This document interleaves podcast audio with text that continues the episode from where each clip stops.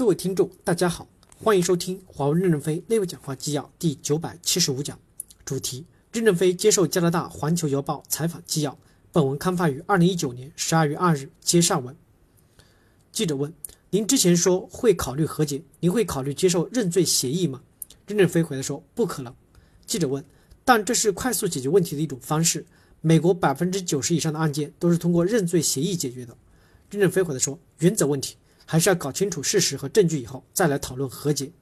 记者提问：对很多在美国人美国的人来说，认罪协议可以避免坐牢，这也许可以让您的女儿避免坐牢狱之灾，这难道不是一个很具吸引力的选择吗？任正非回答说：他本身没有罪，怎么会坐牢呢？加拿大的司法是公正的，美国搞这种手段就是在威逼我们的公司妥协。记者提问：考虑到贵公司的业务发展和您女儿的情况，您还是认为认罪协议不值得考虑吗？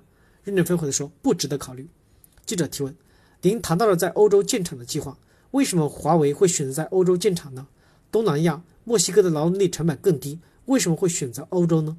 任正非回答说：“我们不是考虑成本，而是考虑战略性的需要。”记者提问：“有报道称，Mate 三零手机里面已经不包含任何美国技术了，您能详细的讲讲吗？”我知道，今年华为员工的工作非常努力，就是为了摆脱对美国技术的依赖。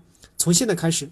你认为需要多久才能让华为消费类设备完全摆脱对美国技术的依赖呢？任正非回答说：“应该是明年吧。”记者提问：“您一开始认为这将花两到三年时间，是这样的吗？”任正非回答说：“今年加明年不就是两年吗？”记者提问：“进展比您预想的更快？”任正非回答说：“没有，过明年年底不就相当于三年了？”